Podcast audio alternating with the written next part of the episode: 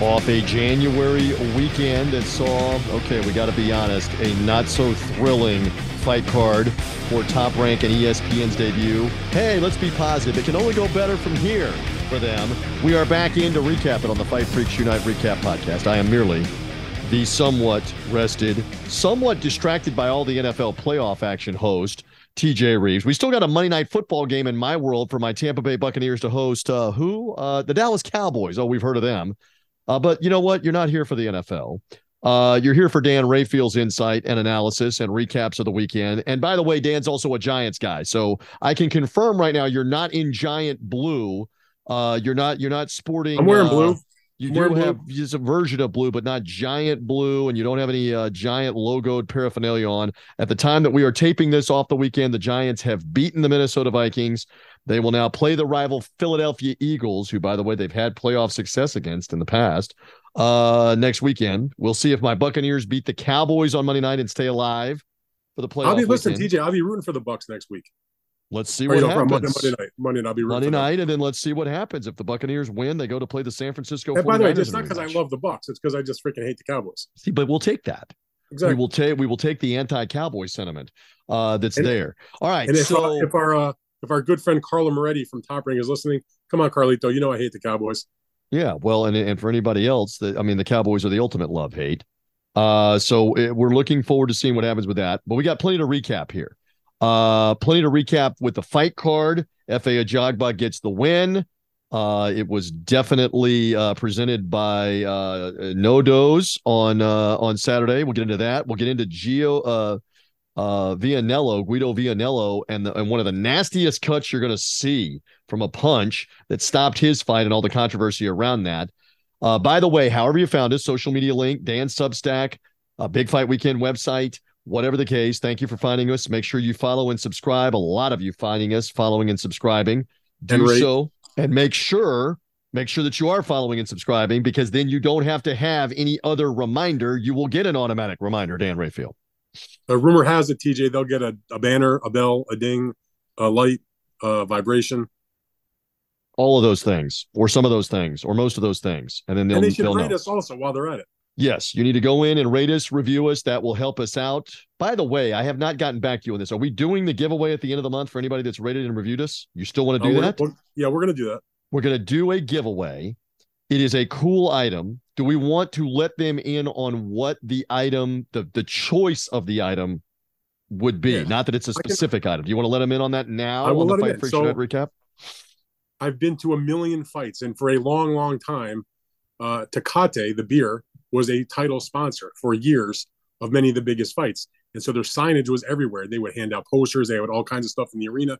But one of the things they always did was when you went to the arena on the night of the fight, if you went to the concession stand or whatever, and you bought yourself a beer or a soda, came in a beautiful plastic cup of Tecate cup adorned with the fight artwork. And I would go to all these fights, and I ended up with a lot of these cups after fights because I'm a garbage picker, and I would go and I would pick up cups. I'd spill them out. I put them in my plastic bag that I brought to the arena, and I washed them out in my hotel room and run them through the dishwasher when I got home. And I have a whole collection of a million. And I would get some from there. There was actually, believe it or not, as crazy as it is, because I had been to the MGM Grand like a billion times, the same people worked at the concession stand when you go downstairs to go into the arena. Mm-hmm. So there was a woman that worked there who I got to be friendly with over all these years. Every time I would go in, I would stop and we would chat, and she'd always give me a couple of cups from the fight. For years. Marion, if you're listening, it's nice to bring you up in my podcast. Anyway, there you go. So I have collected over the years cups from a lot of great big time championship fights. Give me two or three examples, like in the last decade. Two or three examples. Oh, I mean, I don't know which ones I'm going to go. Mayweather-Pacquiao, yes. Mayweather-Pacquiao, various Triple G fights, various Canelo fights, various Superfly fights. Maybe a Tyson Fury, Deontay Wilder 2 or 3 years ago, or no? Do they have a souvenir? They were no longer sponsoring at that time, so I don't believe so. I'd have to double check, but suffice it to say, there's a lot of Miguel Cotto fights, and I can look over my shoulder here. I see a couple up there. Miguel Cotto versus versus when he won his last world title against Kamagai. I'm going to go pick a couple out. Daniel Jacobs against Triple G, which was a tremendous fight. Mm-hmm. So I'm going to pick a couple out, and we're going to send those off to the winner of our bribery podcast. Has worked in the past. So here's how they're even cooler, I think, than the key cards. The key cards were pretty cool. And our guy, the fight fan Dan over in the UK, he got the key cards of the Canelo Triple G fight and the Mayweather Pacquiao fight that were the digital magnetic cards that opened the room, little small hotel key cards that they have the fight poster on them. That's pretty cool. So this is essentially like a fight poster on a souvenir drinking cup. Like a red big souvenir. Exactly. What, like 24 ounce, 32 ounce drinking cup, whatever it is. I can't really depending on your beverage. It's at least 24 ounces. They're big enough. I know what souvenir cups go for all the sporting events. I see that. Yeah, I would say that's easily. He's holding it up right now for like Canelo versus Jacobs. That's easily a 24 ounce drinking cup, souvenir cup, Rayfield collection being opened up. Here's what you got to do. You got to rate us and review us and take a screenshot of it. If you want one of these Tecate souvenir cups, rate us and review us. Take a screenshot of that review. Tag Dan's social media. Tag Big Fight Weekend. Tag either one so that we can see it. And then we will draw somebody at the end of the month in a couple of weeks. And it could be you if you rated us and reviewed us. Anybody that rated us and reviewed us in January. Let's just start with January. We've gotten a couple in, but we want to see like 15 of you rate us and review us now. We are bribing you, officially bribing you to rate us and review us because it helps us. More people will find it. Apple Podcasts, Spotify. When you rate us and review us, it moves us up in rankings. They see it. They help promote us. Okay. So take care of that, but make sure you send the screenshot because we have no idea who you are if you just rated us on Apple Podcast and you don't tell us on social media who you are or how to contact you. And by the way, one of our guys was like cyber stalking you with photos at the DC Gervonta Davis fight. Homer got the Tyson Holyfield hat by doing exactly what we said. Rate us and review us. Take a screenshot. Our guy Arietta, if I have that right, out in California. If I mispronounced your name, I'm sorry. But he got the fight poster of Haney Cambosis. He put it up on the wall. He sent us a picture. He took a screenshot of his rating and review. Fight fan Dan, boxing coach Dan over in the UK. I covered all of his monikers. He sent us a rating and review with the screenshot. He got the cool key cards. You're going to get the same thing with this cup. We're bribing the audience. You'll get a cool one from the Rayfield collection. I'll probably pick a couple out. I got a million of them. I'll pick two or three out. Right, this is fantastic. I wish I had one. Instead, I got like souvenir Buccaneer cups with Warren Sapp and Mike Allstott and all the famous Buccaneers on them or Tampa Bay Rays souvenir cups or Tampa Bay Lightning souvenir cups. So anyway, take care of business with the ratings and reviews. Okay, we'll get to the fight recaps in a couple of moments. I have to confess. So the top ranked card was all but putting us to sleep. Ajagba gets the win. You did your recap story. I put it up. I'm getting ready to hit the bed because we got Sunday morning. We got church. We got NFL football. Lo and behold, I see the social media post by Oscar De La Hoya, the Hall of Fame fighter, multi-division world champion, the CEO, the owner of Golden Boy Promotions. And right away, my antenna goes up because, you know, I got a journalism background just like you. And we got news because the man is saying two things. He is saying in a two-sentence tweet, I don't have a contract for Gervonta Davis, Ryan Garcia. And more importantly, if I don't get one by Monday, we're moving on. We're moving off the fight. We're walking away from this proposed mega bout between these two guys. All right, Dan Rayfield, what do we make of this? I put something up on the site. We publicized it. Are we making too much out of it? You've been working the phones a little bit. You've been working the text message a little bit. What's going on here? Oscar is Oscaring, for lack of a better way to put it. Oscar's not moving off this fight on Monday because it's not Oscar's decision to move off this fight on Monday. And if he does move off this fight on Monday, he's going to have some splaining to do because Ryan Garcia is not going to take that shit, and neither is his advisors. Oscar doesn't have a lot of say-so in this particular matter. I appreciate the fact that he finally went along to agree to a deal to make this fight, so that's a good thing. I know that he wants to get a big fight for Ryan Garcia, so that's a positive. I understand his frustration. They don't have an actual full executable contract yet. What they did have, and Steven Espinoza has explained this, and this is everything that every reporter that's written about has been told, the boxers signed off on it, etc. when Gervonta Davis and Ryan Garcia went on their social media platforms 6 weeks ago, whenever it was, and announced that they had reached a deal for them to fight each other, even though Gervonta was going to then have this Hector Luis Garcia fight that took place on January 7th, which, of course, he won. Ryan was going to take an interim fight, which he ultimately, a couple of weeks later, said, you know what, forget it. I'm just waiting for the big fight in April. So Gervonta won the fight. And after that was over, they're supposed to get the full contract to go through and to have signatures and execute. But they would not have announced that, both Davis and Ryan Garcia, if they had not all been in agreement on all the terms. So it's not like they just said, yeah, we have a deal. They may not have an executable contract, but by all accounts, they have exchanged detailed, what's called them deal memos that outline all the particular things in specific that they decided on. The date, the weight, how they're splitting up the money. I don't know, maybe terms of if there's a rematch clause. There you go.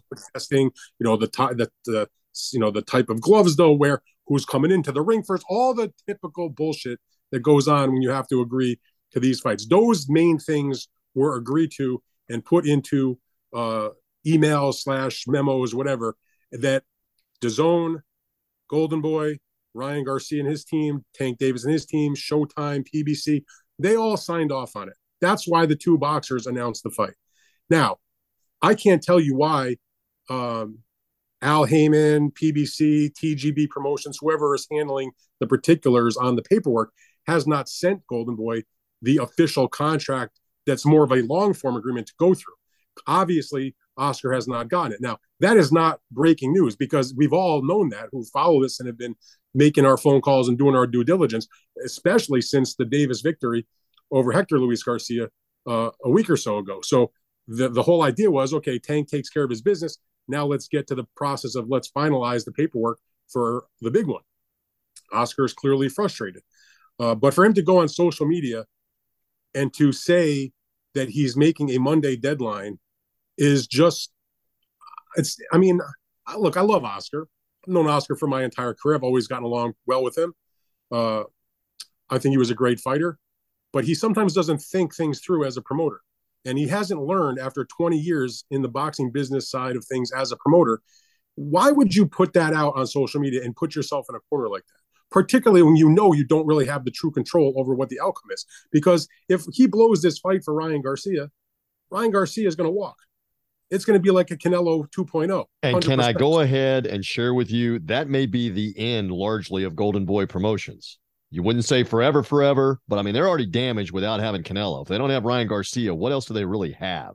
Well, I never write off. So, I understand. They're survivors, and they've been. But what do they really have that people are going to care about if they don't have Canelo and they don't have Ryan Garcia? I mean, the word I kept thinking of when you were. First of all, hold on. They have a deal with DAZN, number one. That's going to take you through the next 2 years. But what championship fighters really compel you? Go, give me one. Give me two. Virgil Ortiz is not a championship fighter yet. Go ahead. No, TJ, I understand that. I'm only making the point that you are like Twitter people that want to just make a blanket statement that if they lose Ryan Garcia, they're done. And I didn't say they were done. I said they're damaged. They are greatly damaged without Canelo and without Ryan Garcia. Those are the two biggest draws. I agree with. They would be damaged, but it's not. Let's go back to what you were saying. I was thinking remember the word one thing. Unnecessary. What he did was unnecessary. When they broke up with Al Haymon, they lost like 80-90% of their top guys, and they rebounded very well. Okay. I'm never going to write them off. Okay, that's the main thing. I thought the word unnecessary you're describing as what he's doing is unnecessary, and it's making trouble where it's not necessary to make trouble right now. It's an unforced error because that's not something that he needs to make public. That's something you have your lawyer, you have your, you make a phone call, you get in touch with the people there, you have, other people that you can talk to or communicate with and to inquire and find out what the problem is.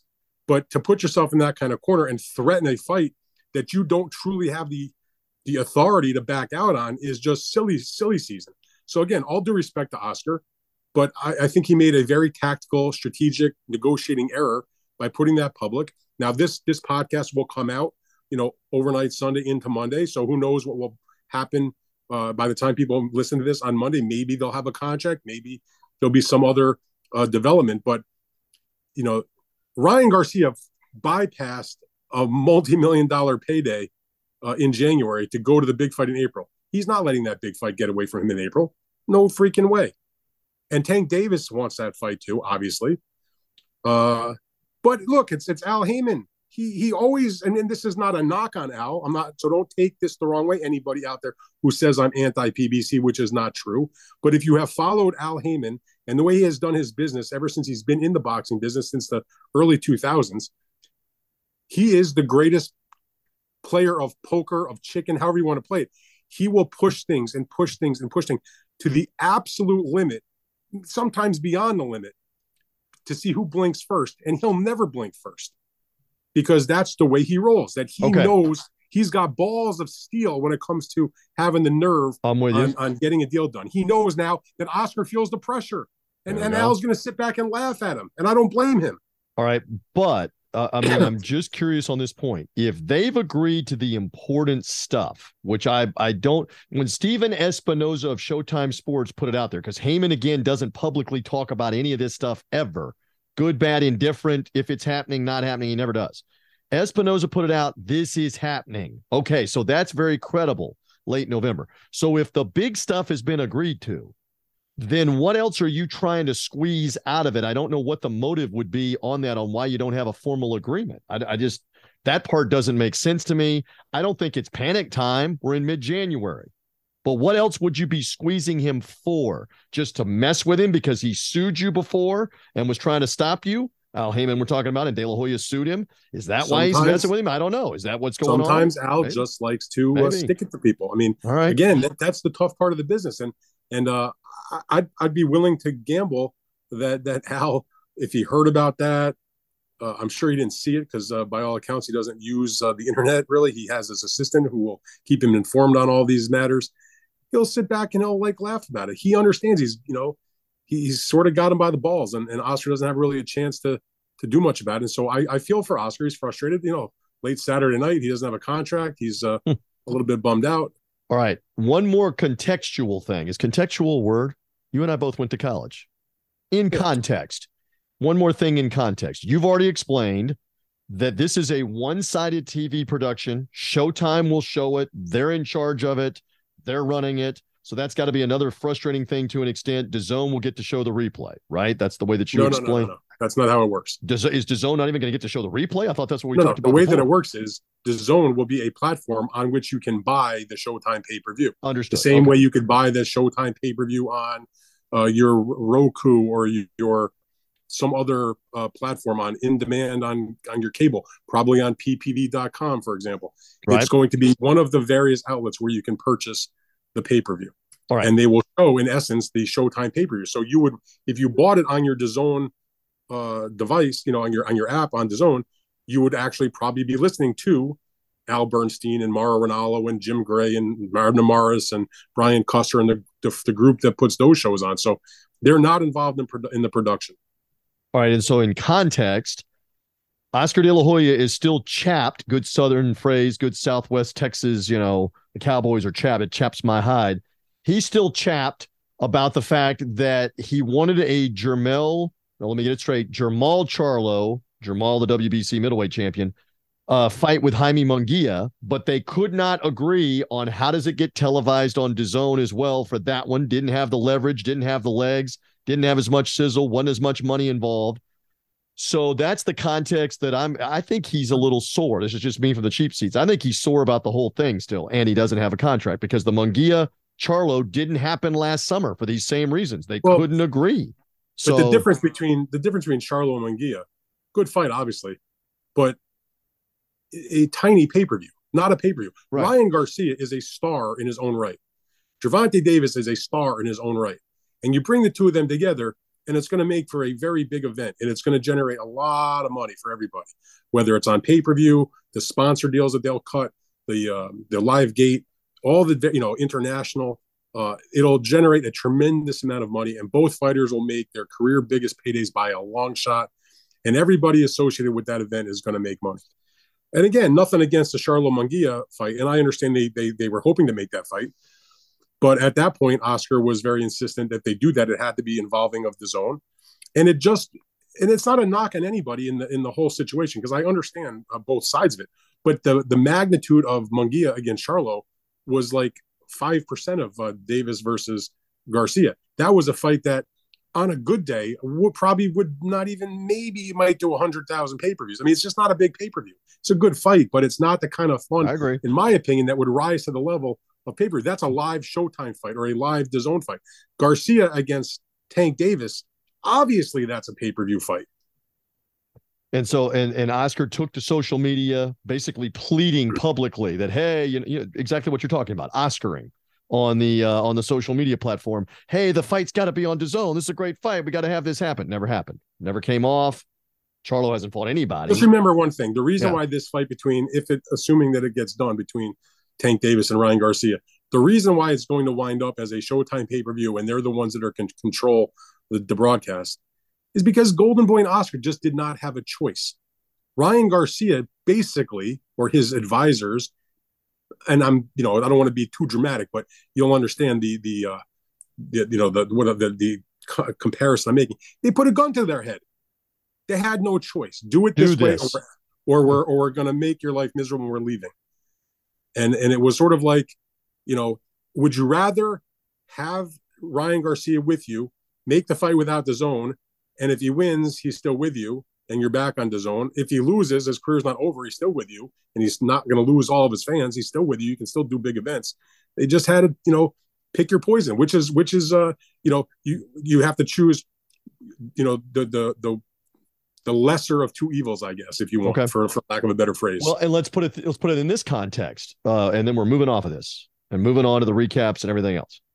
Terrence Crawford and Errol Spence couldn't get together, and for the longest time, it's the clash of Haymon, PBC with Spence, Bob Arum with Crawford, can't get along. I mean, ultimately, but then Crawford wasn't with Arum, and they right. But if the fighter wants it to happen, that's what I was coming to. If the fighter wants it to happen, it's going to happen. And now Terrence Crawford, it doesn't have the deal with Top Rank, just as you said, and the fight still didn't happen. So you can't blame Bob Arum and Top Rank for that. Now you're looking at the fighter in that case. And in this case, you're saying the fighter, Ryan Garcia, went to Golden Boy, went to Oscar De La Hoya and said, I want this to happen.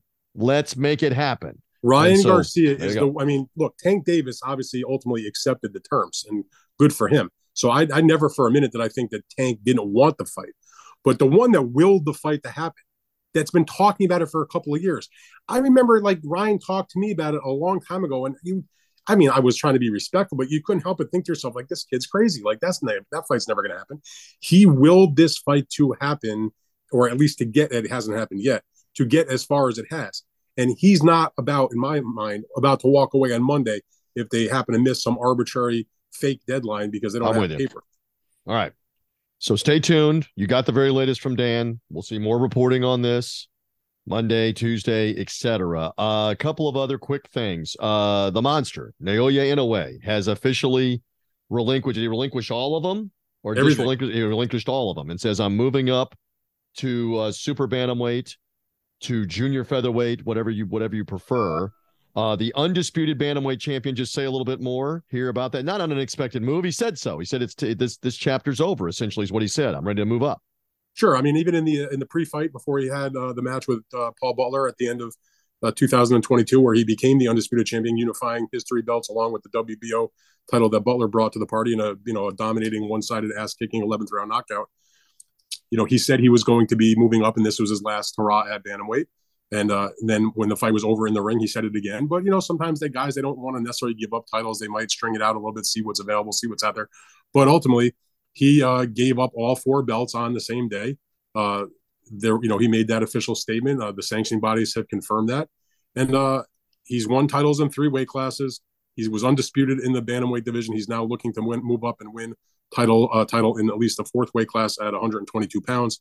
And now, of course, with the monster out of the bantamweight division, it's wide open, and you have a whole bunch of people that will be vying for those belts. The sanctioning bodies have various fights in play that will most likely fill those vacancies, as an example, in the WBC at their convention. Knowing that was a possibility, or that ordering a mandatory, they approved Nonito Donaire, former champion, who has two fights against Inoue, against Jason Maloney for, I guess it would have been for the interim title, but now it'll be for the now vacant title. So at some point they'll formally send out a letter and tell them what the parameters are as far as the deadlines. In the WBA, the interesting thing is one of the beneficiaries of Naoya Inoue vacating is his younger brother, Takuma Inoue, who was a good contender in his own right. He's going to probably be one half of the vacant title fight for that against the Nicaraguan fighter Melvin Lopez in the IBF. This has not been officially ordered, but they both won eliminator, so I expect the IBF will make this order in the coming days. Will be the Manny Pacquiao promoted Vincent Astrolabio, who won a eliminator on Showtime, who has also a victory against Guillermo Rigondeaux.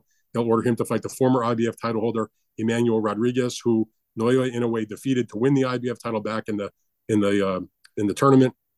So those two guys will probably fight for the vacant IBF title. The WBO, you can look at their ratings, but they haven't made it clear yet who will be up to fight for the vacant title. But the point is now, if you're a 118-pound world-class fighter, you have a lot better chance of becoming a world champion today than you did a couple days ago when Inoue was holding all the belts. But he's on his way to the Hall of Fame. Inoue, he's one of the best fighters in the world.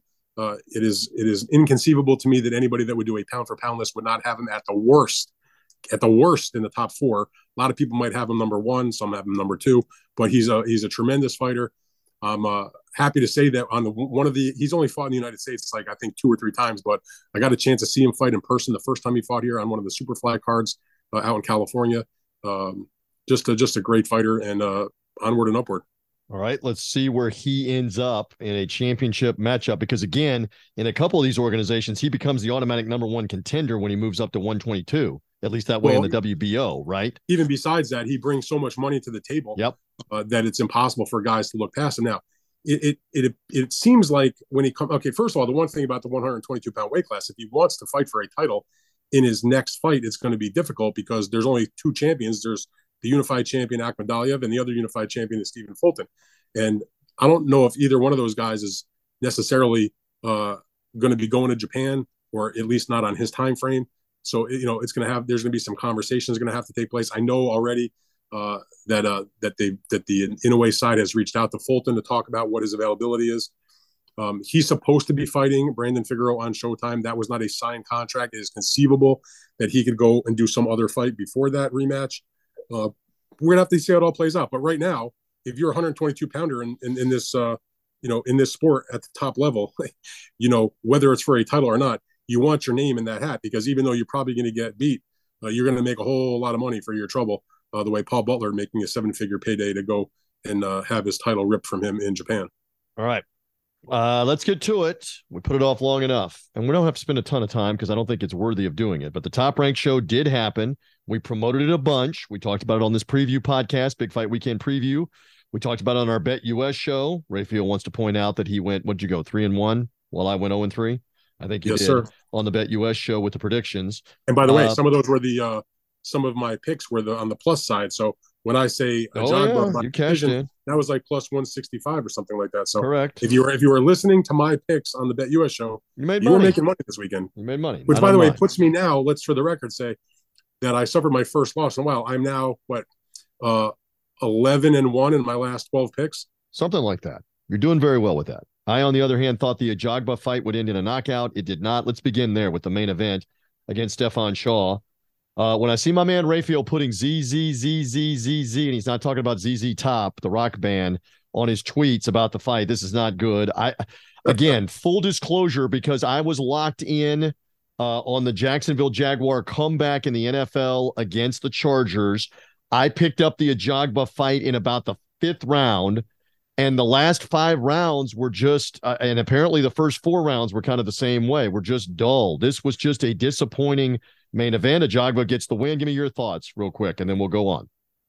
Absolute horseshit, garbage, piece of crap fight. Terrible, terrible, terrible, terrible, terrible fight. So disappointing because and I didn't think this was going to be fight of the year or anything like that.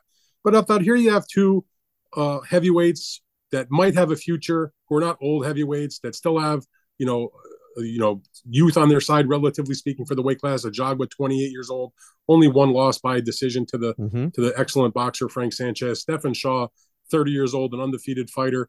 Both guys willingly interested to take this fight. It was, they were both on the card. Of course, as we detailed, Shaw took this fight on short notice because Oscar Rivas, who was the original opponent for Ajagba, suffered a detached retina. So he went from the co-feature against Vianello into the main event. So both guys had to change opponents, but they had about 3 weeks or so to do that. They were both training, so that shouldn't be an issue.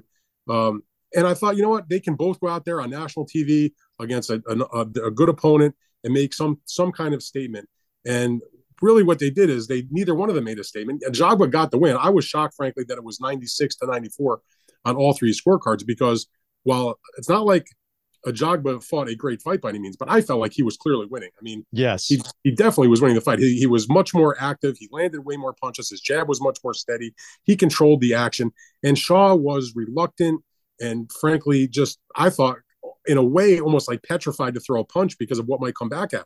What was interesting was Andre Ward kept saying that, exactly that. Why is he not letting his hands go? Why is he not doing anything? Then they kept making mention, and we only saw the corner a couple of times and got to hear them a couple of times. They're giving him all kinds of advice of go be aggressive, put the combinations together, work the body. He was doing none of it. I mean, the joke I've always used doing sports radio and on these podcasts is Saturday Night Live used to be called back in our day the not ready for primetime players, right? That's what the joke was about the comedians. These are the not ready for primetime players. Stefan Shaw showed the other night, not ready for primetime. He was given a huge stage on ESPN, and he didn't even try to let his hands go. That's to try to win the fight. Part. If you lose, my respect to you if you go there and try. Guys, someone's going to win, someone's going to lose. So I never dump on a fighter if he loses a fight. I don't think that that's fair. But what you can dump on a fighter for is I did not perceive any true effort to actually try to win. I perceived an effort to try to survive for 10 rounds, make it to the final bell, bullshit my way through 10 rounds, and maybe raise my hand and think you won the fight.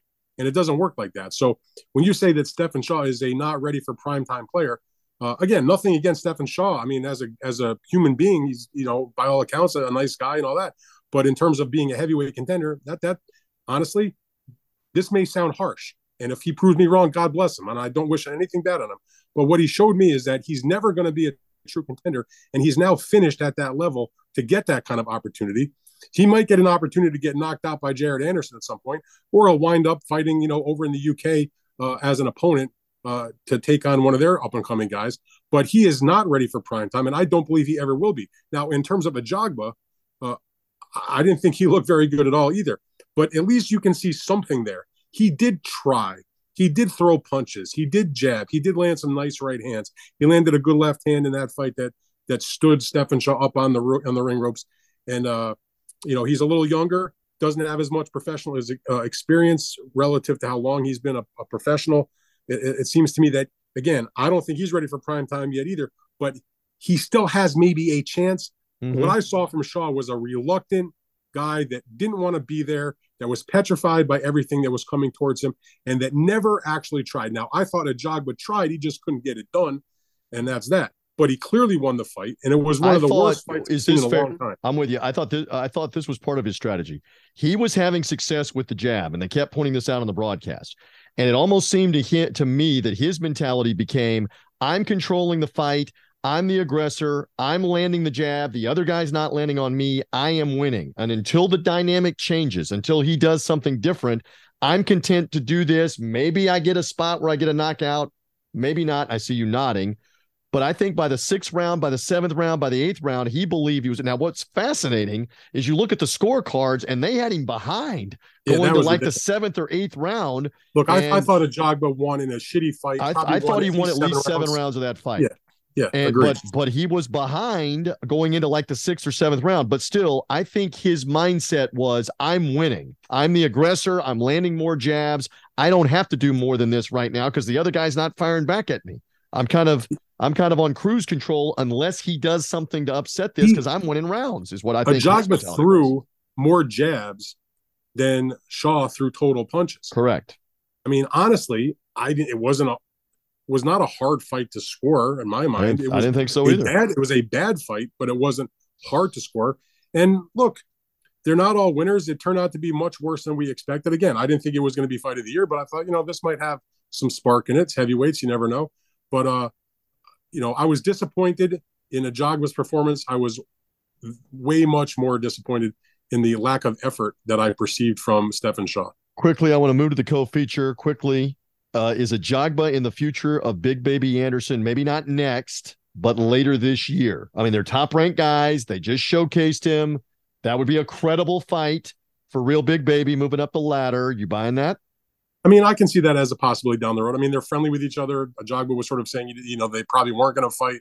You know, money has a way of changing those thoughts, obviously. But wait a minute, I'm going to get how much? Okay, I'll yeah. If you're look, all of this heavyweight action that Top Rank is involved in right now, they're involved in the heavyweight division on two tracks, at the upper top level of the division as the promoter for the heavyweight champion Tyson Fury, and on the next guy in line, the next big thing we all think is Jared Anderson, and they have him also, which is why they're doing lots of heavyweight fights, why they put this heavyweight doubleheader together as they try to create other exciting guys, notable guys, opponents that will eventually be there for Jared Anderson to go up against as the current generation of top fighters in the heavyweight division. You know, there's still lots of good guys, but they're not young guys anymore. They still have some good fights left, but like a Deontay Wilder, an Andy Ruiz, even a Tyson Fury, a Joseph Parker, you know, these are guys who are closer to the end than they are to the beginning. And the next generation is going to be Jared Anderson, some of these other younger fighters. And whether you like him or not, Ajagba at 28 is one of those guys. They did a deal where they're involved with some of the, like one of the fighters from Canada, Makhmadov, who fights out of Canada, you know, fighters like that they are in the process of letting people see them in terms of their ESPN Plus cards and building them up. So when they do make a match with the Jared Anderson, people will hopefully know them and be interested, and guys will get the experience and the exposure, and it'll help the road to, I guess, the heavyweight championship for Anderson at some point. And maybe one of those guys was supposed to be Guido Vianello, who was in the co-feature. Perfect. That's another guy. All right. So the unbeaten Italian fighting a veteran. We went over this in the preview. We went over this on the Bet US show. We both believe Vianello would win. But ultimately, it's a nasty cut from a punch. Johnny Rice lands that punch and ends up getting a TKO. But it's how we got there that was driving my man Rayfield crazy, and rightfully so. So let's get into it on the recap. They ultimately got it right, but it took a little while to get it right, Dan. Well, it's ultimately a TKO. Go ahead. Thank God they did get it right. So in terms of Vianello, look, he was winning that fight handily. He was, you know, on the official scorecards, he had won five out of this, you know, he was up 59-55 on two scorecards, 58-56 on the third. Seemed fair to me. Pretty dominant, actually, if you want to know the truth, because Rice just wasn't throwing any punches, and Guido was steady and hitting him and landing shots and winning the fight. It wasn't exciting, was not as bad as the main event, but it was nothing you're going to write home about either. You're not going to be watching that on a replays in years to come. We're not going to be highlighting that on a big anniversary down the road. I can guarantee that. But Guido Vianello was doing what he needed to do. He was winning the fight against Johnny Rice, a very competent, you know, journeyman type guy, but who had won that, as we mentioned, had in the pre-fight had won two fights in a row in upset fashion against Michael Coffey by a knockout to take his undefeated record, then in an immediate rematch by decision. But he hadn't fought since last January, so he's coming off a long layoff. And Vianello was in there doing what we thought he would do. But all, you know, Shaw threw almost no punches in the fight, but in the end, all that mattered was one right hand that he landed right on Guido's eyebrow. It busted open a very bad cut, which was apparently a spot where he had previously been cut in another fight earlier in his career.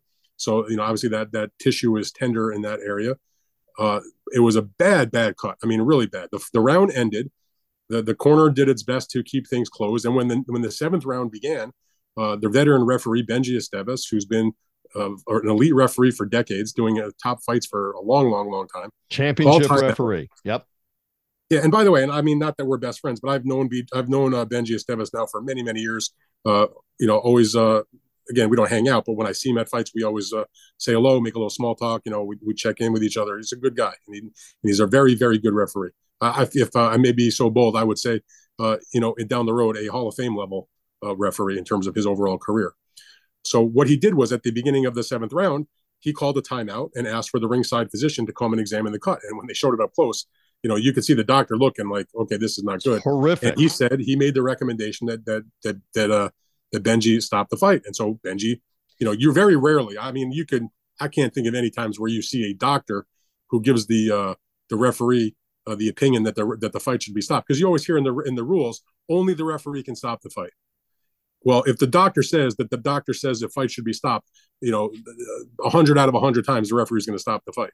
So Benji stopped the fight. The thing was, he didn't immediately rule it a TKO. What he did was he thought, turned out to be obviously mistakenly, he said, you could hear him on the audio saying, it was caused by an accidental headbutt.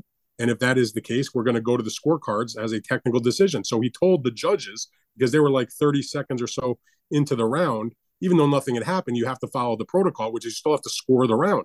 So he said to the judges, score the seventh round, which if you look at the official scorecard, which we got copies of in terms of after the fight from Evan Korn at Top Rank, who sent out some of the updates on the actual physical scorecard that we got a picture of, you see that the round seven was scored. I believe all three judges scored that round for Vianello, and then it was X'd out because in the end it was ruled a TKO. And the reason why is because it was very clearly, as you could see on multiple ESPN replays, that it was a accidental, or not accidental, but it was a clean freaking right hand that busted it open. But you just said the key phrase, it's the replay. And then we had a little replay controversy. Yes. Get into that.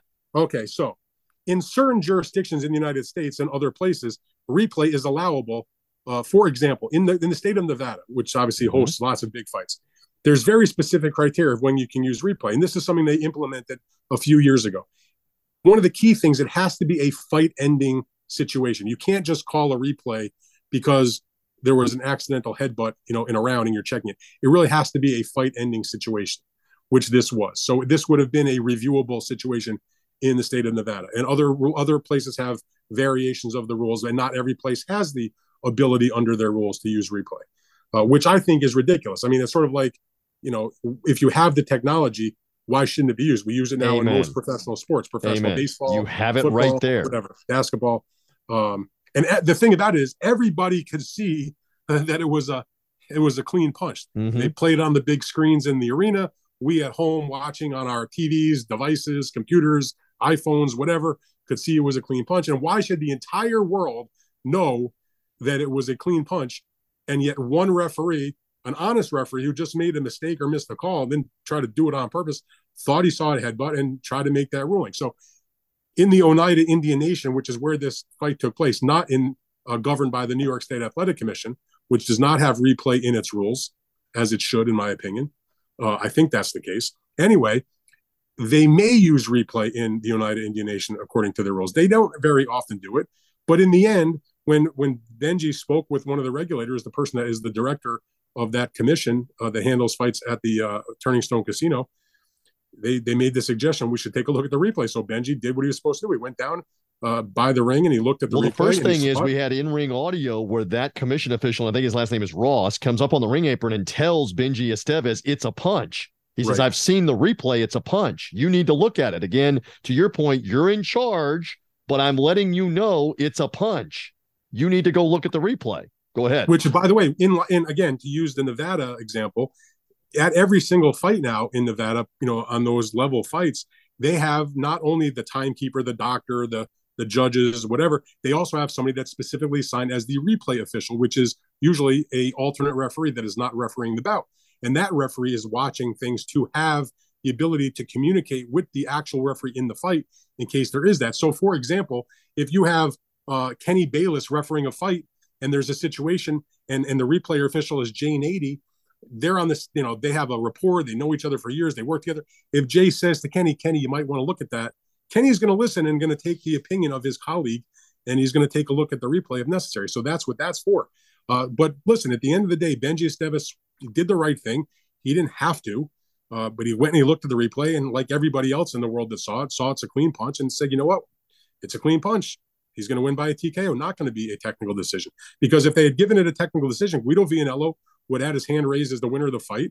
Johnny Rice would have gotten screwed beyond royally screwed. And we all would have been, tweeting and pissing and moaning about how terrible boxing is and how, there people would be claiming corruption and this and that. Look, it took a couple extra minutes, but in the end, Benji Estevez is a good referee, did the right thing, and they got it right. And that's the most important thing. They got the call right. And Johnny Rice has his upset victory. And now he's got three good wins in a row. And even though Vianello lost, it's not like a career-ending thing. He was dominating the fight. He got badly cut. So be it, one punch. And hopefully everybody lives to fight another day. Johnny Rice, Ajagba, maybe? I doubt that because I don't see It would not be a headlining fight. Maybe on an undercard. Maybe. You never know. But look, first of all, it's not to me. It's not out of the realm of possibility. They could theoretically try to make a rematch if Top Rank wanted to have Vianello, try to avenge the loss. That's I know enough about this, and you've covered it for a long time. He's going to have plastic surgery on that cut. I mean, that cut is a 4 or 5 inch cut, and it's going to take a while for that thing to be healed up and stitched up. Because you're right. I was not aware that you said it that he had been cut there before. Yeah. But it got massively split open. That's literally plastic surgery there for a while. Look, Johnny Rice now, like I said, he's got 3 legitimate solid wins in a row, 2 by knockout. It wouldn't be a total shock to me if they gave him to Jared Anderson. Okay. I mean, that's not out of the realm of possibility. I mean, Jared needs opponents. He still hasn't fought the top guys. The biggest guy, best name that he's fought was his most recent fight that took place in December on the undercard of the Teofimo Lopez-Sander Martin card, where he fought against the what I would consider a good solid fringe contender, let's call him, in Jerry Forrest, and had a couple of problems with him in the first round, got rocked a little bit, came back and looked spectacular ultimately and knocked him out, I think in the third round, if my memory is correct. But if he's going to fight, 3-4 times next year, I don't see any reason why it wouldn't be legit to have Johnny Rice, to have him be one of the opponents. Johnny took a good punch from Guido. He's going to have to be more active if he's got a chance in heck against Jared Anderson. But look, I can see that happening. But the point is, Johnny Rice, whatever you think of him, he scored the punch that opened the cut. He deserved the win. He got it. Congratulations! It's 3 good wins in a row for him, and it's if you're going to go put the effort in and you do the damage, you should get the reward. And he got it, and I'm happy for him.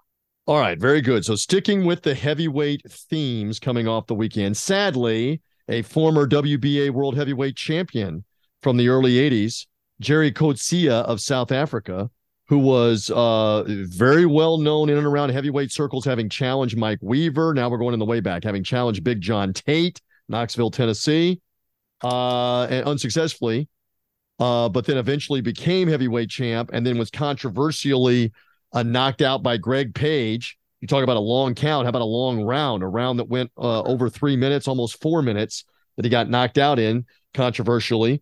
Anyway, he passed away, had been sick recently, didn't know how sick, and passed away. And I know you wrote about this real quick, so say something about that, because he was a very popular fighter in South Africa in the early 80s and a former champ. Yeah, he's only 67 years old. His former manager said that he'd only found out in the last week or so before he died that he had lung cancer. Wow. I'm not quite sure how that happens, that you could have lung cancer and be so close to death that you didn't know it, but it's obviously, unfortunate. You don't go get yourself checked and you don't know. Not an old man, I guess. Yeah. But look, Gerrie Coetzee, I don't think anybody's going to ever say he was a great fighter, but Gerrie was a very popular fighter, like you mentioned. And he was one of the fighters in the 80s when the various titles, while Larry Holmes had a hammerlock on the WBC title for such a long time, the other belts, the WBA mainly, but the WBC also at times when Larry ended up taking the IBF title when it first became a thing. But the other titles, they floated around with a bunch of different fighters: Mike Weaver, Greg Page, Michael Dokes, Gerrie Coetzee, Pinklin Thomas. I mean, we can go on. There was a whole bunch of them. But Coetzee had his moment in the sun. He became, somewhat of a name. He appeared on Wide World of Sports in 1979 from a fight in Monte Carlo. The Top Rank promoter, where he scored a first-round knockout against Leon Spinks, who was it was Leon's first fight coming back from having lost the rematch to Muhammad Ali. So he was a very famous fighter, having had the 2 very big fights against Ali, with the one victory and then, of course, the decision loss in the rematch. So, but in his first fight after the loss, Ali got starched by Coetzee, and that made him sort of a name, not just in South Africa. And then he ended up getting eventually a couple of title shots, which he lost. But then ultimately he did get the victory. And as you mentioned, when he lost the fight that cost him the title, the round that he got knocked out in, he got knocked out when it had gone past 3 rounds. That was a timekeeping error, which is uncommon. Most recently, I can think of a fight between Daniel Gale, I believe it was, and Triple G in Madison Square Garden, where the fight went well beyond 3 minutes. Fortunately, there was no knockout that occurred, at that moment when it was overtime, but still not a good look there. But the thing about Coetzee, he was a white fighter from South Africa. So when he became the heavyweight WBA champion, he was the first African fighter to become a heavyweight champion. but as a white person, which was obviously unusual. But he was in South Africa. At, you know, he became an important figure, not just because of his sporting accomplishments as a heavyweight, but because he helped bring together a country that was torn apart by apartheid. So he had fans that were obviously the white fans, but a lot of the black fans liked him also and rooted for him and supported him. And Nelson Mandela, obviously the great leader of South Africa, when he came out of prison, he spent 27 years in prison, largely had been fighting against the apartheid policies of the country. And Mandela talked about how when he was in prison, he was still allowed to have, you know, I don't know if a television, but certainly a radio. He listened to Gerrie Coetzee fights on the radio and was a fan of Gerrie Coetzee. And Coetzee had spoke about in his later life about what a big deal it was when Mandela, before he had even become the president of South Africa in 1994, had sought a meeting with Gerrie Coetzee. And Coetzee went and met with him and proclaimed to be one of the biggest deals in his whole life to realize and find out that Nelson Mandela, this great leader of his country, had been a big-time Gerrie Coetzee fan. And, you know, he really took that to heart. So, again, he had some big moments and some low moments as a fighter, but he was beloved by his country and, you know, shouldn't be forgotten because he was maybe not the greatest heavyweight, but he made an impression on that weight class, fought a lot of the top guys, won a world title, and was a really important figure in the history of South African boxing. And he had some wild fights. I still remember as a youngster, a young TJ, that upset of Michael Dokes when he won the title. I remember the Mike Weaver fight, which I want to say was replayed. It had happened like midweek in South Africa. You love this in the nostalgia. And I want to say like CBS or somebody replayed the Mike Weaver upset. So you knew it was coming. But again, this is pre-internet. You know, you didn't have an opportunity to see it on demand.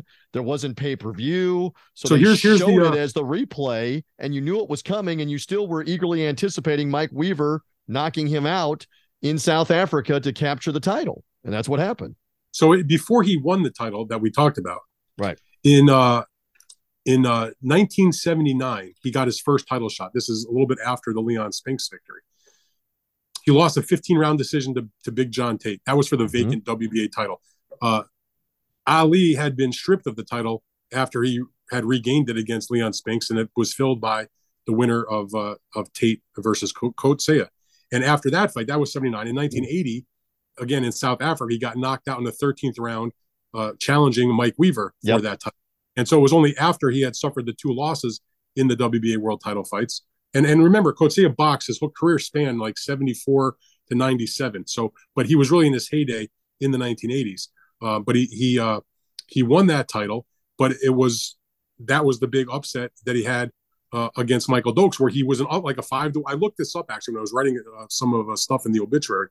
He was about a 5-to-1 underdog against Michael Dokes, who was a tremendous puncher. Went to Ohio, right outside of his hometown of Akron, and he was a big favorite to beat Coetzee, and Coetzee knocked him out. You had kind of a whole carousel because now I'm gonna make you smile because I remember this whole nostalgia. So Weaver ends up beating John Tate after John Tate beat Coetzee. Weaver lost almost every round, if not every round of the 15-round fight, and knocked John Tate out cold. A tired John Tate, timber face first in Knoxville, Tennessee, in his home city. And then Weaver went and fought Coetzee and was losing a lot of that fight and dramatically knocked him out. Then Michael Dokes turned around and scored a bizarre, controversial, quick stoppage first round KO of Weaver.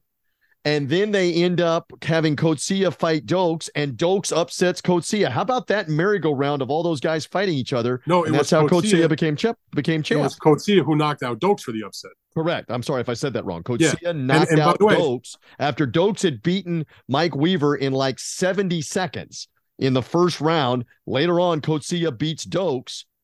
So that whole quartet of fighters fighting each other, that's how it all came around. So Coetzee had won the title off Dokes in 1983, and it was picked by the Ring magazine that year as the upset of the year.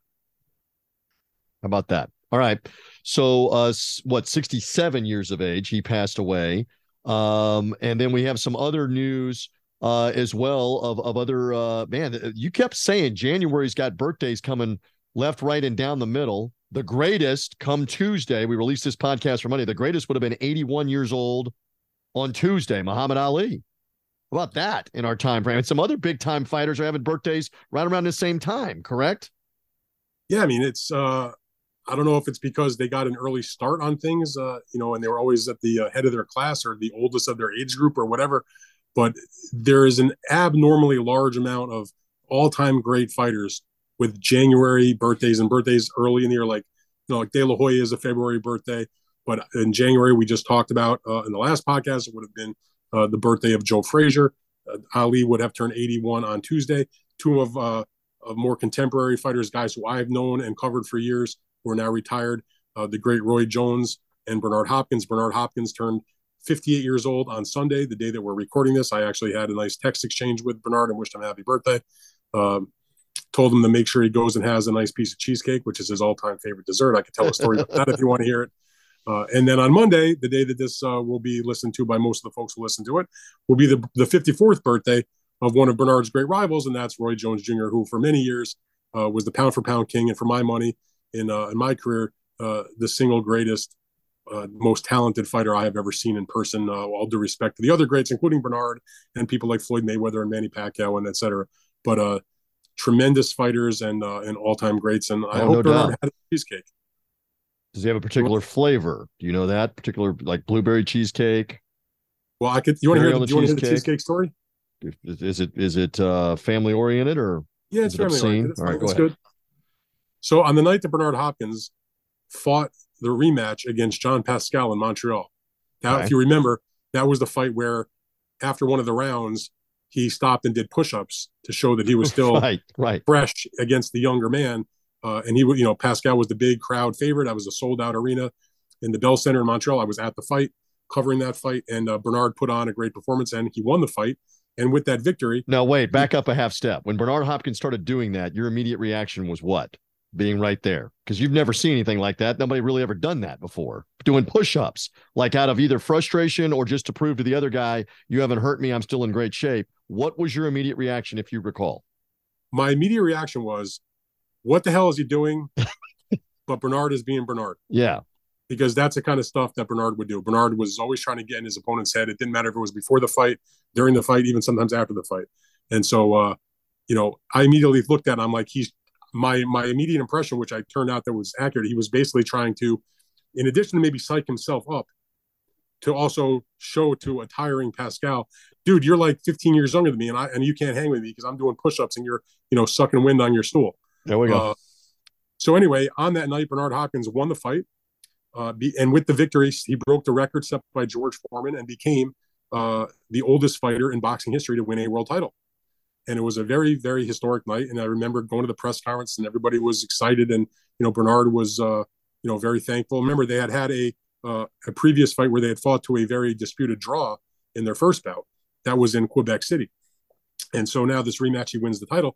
And now we're done with the fight. Everybody is exhausted. It's really late at night. But Bernard Hopkins is starving. He hasn't eaten. He wants some food.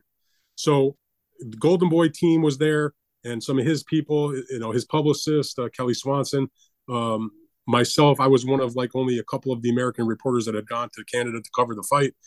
And they're going to go find something find a place. If we can find a place that's open. It's like 2:00 in the morning. Right. Montreal is not exactly like Manhattan. It's not like you can just walk to any block and there's going to be a place that's open. So Bernard invited me to come along with them. And so the bunch of us are in a couple of cars and we finally find a place. We're riding around downtown Montreal at 2:00 a.m. We find this diner-ish type place and it's open. That was basically the criteria. If you're open and you have a menu, we're going to be there. By the way, we should share with the audience, and you know this because you've lived it. Most of Montreal is French speaking only. Montreal proper, especially downtown Montreal. So were you fortunate that you found quasi-English when you went to this place? Well, my experience, and I've been to Montreal on a number of occasions, both for boxing as well as for pleasure, that pretty much even the folks that speak French, everybody speaks both languages. All right. So that was not an issue. Everybody speaks English and French. So there was no language problem. So we find a place, and Bernard was enamored with it because as soon as we walked in the door and we're waiting, and there was really nobody there. It was maybe one or two other tables. We sit down at our table, and they have a bunch of TVs on, And almost not constantly, but they have on the different sports channels, and they're constantly showing highlights of Bernard's victory. So he was very excited to like see the highlights of his win. It's all over the big Canadian news channels and the sports channels, etc. Anyway, make a long story short. So we order, it's like diner food. People are getting like pizza, people are getting like hamburgers, people are getting like, French fries and chicken wings and all that kind of stuff. Bernard has spent like 8 weeks in training camp, hasn't had like a bad meal his entire training camp. And what does he do? He doesn't have a burger or a hot dog or pizza or chicken or whatever. He has, and believe it or not, the kitchen was ready, willing, and able to do this. They were happy to have him when they realized who was sitting there. He ordered like a special meal. They made him pasta with broccoli and like a little bit of like, kind of like, garlic oil or whatever. Anyway, he was having like, trying to have some type of like healthy-ish meal even after the fight. And we're all busting his balls. We're like, Bernard, you just won the light heavyweight championship. You're like the oldest fighter in boxing history. You're not going to fight now for a while. You just spent 8 weeks in camp. You can't like live a little, have yourself a cheat meal or something like that. No. He ate the broccoli, he ate the pasta. We're all having our chicken wings and our other bullshit. Anyway, now a few people decide they want to have dessert. And Bernard finally knuckles under. And he orders, they have on the menu, caramel cheesecake. He orders the biggest fucking slice of caramel cheesecake you could imagine. And I happen to be sitting on the table. I am directly across the table from Biha. And he says to nobody in particular, he goes, this is my cheat thing. Like, I love cheesecake, and I would want to have it every single training camp. When I do cheat and don't eat healthy, I want a piece of cheesecake. So it just was coincidence that this place we find at 2 o'clock in the morning in downtown Montreal has cheesecake. And he orders the cheesecake. And he's sitting across the table, and he's wearing like his Urkel glasses with the black rims, and his little newspaper boy hat, with his vest. I mean, he looks like the biggest nerd in the world as we're sitting there, and he jabs the fork into the cheesecake. And he lifts it up, and the caramel is literally dripping from the piece of cake. And I bust out my phone and I take a picture, and I've got this glorious picture of Bernard Hopkins with the cheesecake and the caramel dripping off that I put up on a social media way back at the time. And I've run it in we ran a picture of it when I worked at ESPN, and I was doing a column about Bernard's career and our very interesting relationship that we've had over the years, because I feel as though of all of the boxers I have ever covered, I have probably the I would say closest, but most in-depth knowledge of us as people, him of me and me of him, of Hopkins and Rayfield. He has met my family. Mm-hmm. He has taken a picture with my son when he was an infant. He has kissed my mother, that type of thing. And when we talk, a lot of times it's not even about boxing. We talk about other things, politics and religion, and argue back and forth. We talk, racial things, whatever. But on that night, we were celebrating his victory. I have a beautiful picture of Bernard with the cheesecake, and he is celebrating his birthday on this weekend. And I hope that he had a big piece of cheesecake on his birthday. So and there's my cheesecake. Caramel cheesecake. If it is, I would hope so. I would think that it is. I'm partial, like peanut butter cheesecake, believe it or not, blueberry cheesecake. I like cheesecake. I don't know about you, but I'm a cheesecake guy. Okay. I'm down with that. In Florida down here, they have key lime cheesecake, which is good.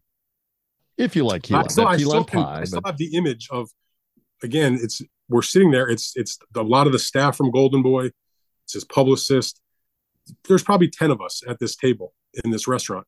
And Bernard Hopkins with the hat and the glasses and the sweater and the big smile, and he had a little crack between his teeth and the cheesecake.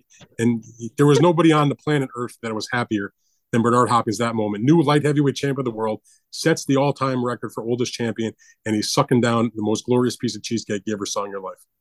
Love it.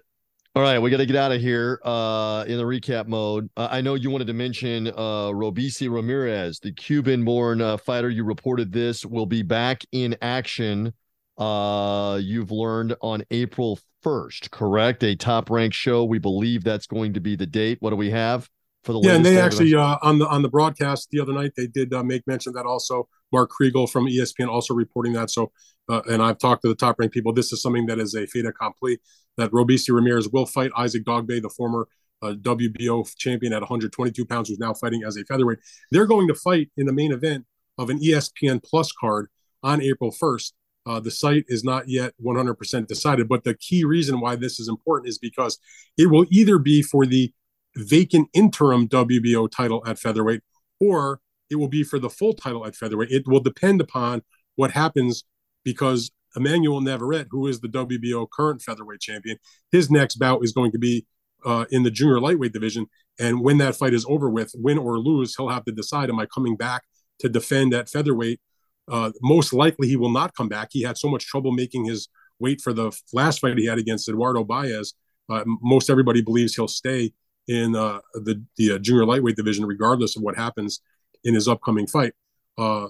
So he's taken on Liam Wilson for the vacant WBO junior lightweight title that was stripped away from Shakur Stevenson for missing the weight. So again, win or lose, he's probably not coming back to 126. So the winner of Robeisy Ramirez against Dogboe will be the WBO featherweight champion. Now, it's conceivable if he did come back, it would still be a fight that they would order, because the winner of that fight would have the interim title, and they would make the winner of that fight Navarrete when he comes back. But most likely, you're looking at Navarrete versus Dogboe for the de facto what will become the vacant title. But the fights are far enough apart that there'll probably be a decision before that occurs, because Ramirez and Dogboe don't fight till April 1st, but Navarrete's fight is on February 3rd. So there's enough time between what he's going to do February 3rd to before the April fight for him to decide what he's going to do.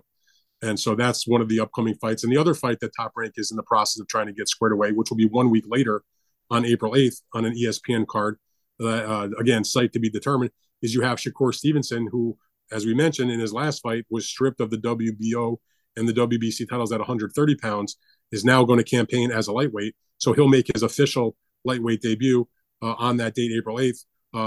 They've already gone down the rankings and had a bunch of people that have bypassed him and said they didn't want to do the fight. Isaac Pitbull Cruz, William Zepeda, George Kambosos Jr. for different reasons. So it looks as though, I don't think the deal is done yet, according to Top Rank, but they're working on it, against a fighter named Shichiro Yoshino from Japan, who was undefeated, who was probably best known for his most two recent victories, which were good, solid wins, but in Japan against Masayoshi Nakatani, who, of course, has faced some quality guys like Lomachenko, for example.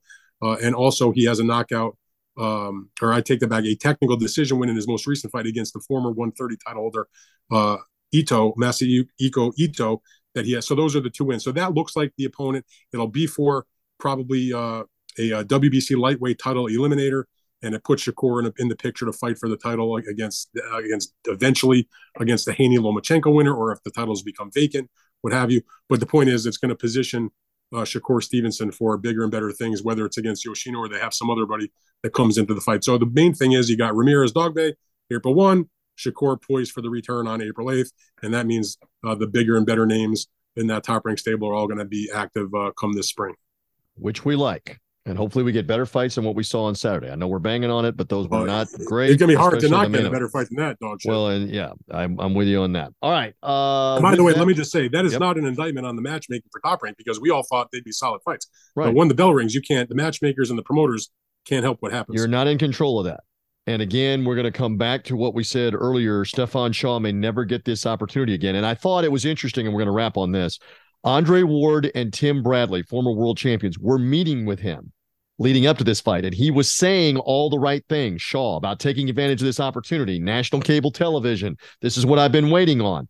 And they were both, I think, befuddled is a good way to describe it, on why is he not letting his hands go? Why is he not even trying? It's not like he's being overwhelmed, swarmed, dominated. They were at a loss as to why the guy that kept talking about this wasn't trying any of it, and we just got a boring fight. And Ajagba did what he had to do to win that fight. So on that note, I think we're good. Anything else in closing? I think we're good, Mr. Rayfield, to head towards later this week. Are we good? I think we're good. I'm just it's not a whole lot going on right now in terms of the upcoming action, but I'm looking forward to the fight next Saturday between Chris Eubank Jr. and Liam Smith. I'm glad that they found an American outlet that'll be on DAZN. So we can all kick back Saturday in the late afternoon Eastern time and watch that. That's probably the biggest card of next week. Not probably, it is the biggest card of the week. So that'll be something to look forward to. That'll be that'll be a much better fight than Ajagba versus Shaw. I can guarantee that. Let's hope so. Let's hope so if that's the case. And Eubank Jr. is very popular in the UK as well. We'll have much more coverage on BigFightWeekend.com, on Dan's Substack. We'll have a Big Fight Weekend preview coming out this week. Listen, have a great week. I hope my Monday night, as we release the podcast, goes well for the Buccaneers as well as it did your Sunday for your New York Giants, because then they're both alive for the NFL playoffs. And TJ gets more playoff checks if the Buccaneers beat the Cowboys. Plus, you're anti-Dallas. So yes, you want the Cowboys to be taken care of. It serves both purposes, both of our interests, if that is the case. My friend, have a good week. As always, I love chopping it up with you off the weekend on the Fight Freaks Unite recap. Thank you, sir. You bet, TJ. Have a good week. There is Dan Rayfield. I'm merely TJ Reeves. Again, follow or subscribe to this podcast. Rate it and review it on Apple Podcasts and take a screenshot of it. Dan's got a January giveaway coming up. That Tecate Souvenir Cup could be yours, but you've got to tag us on social media. Take a picture of your rating and review. Tag Dan on social media. Tag Big Fight Weekend. We'll see it. We'll do the giveaway coming up. For now, we're good on the Fight Freaks Unite recap. Bye.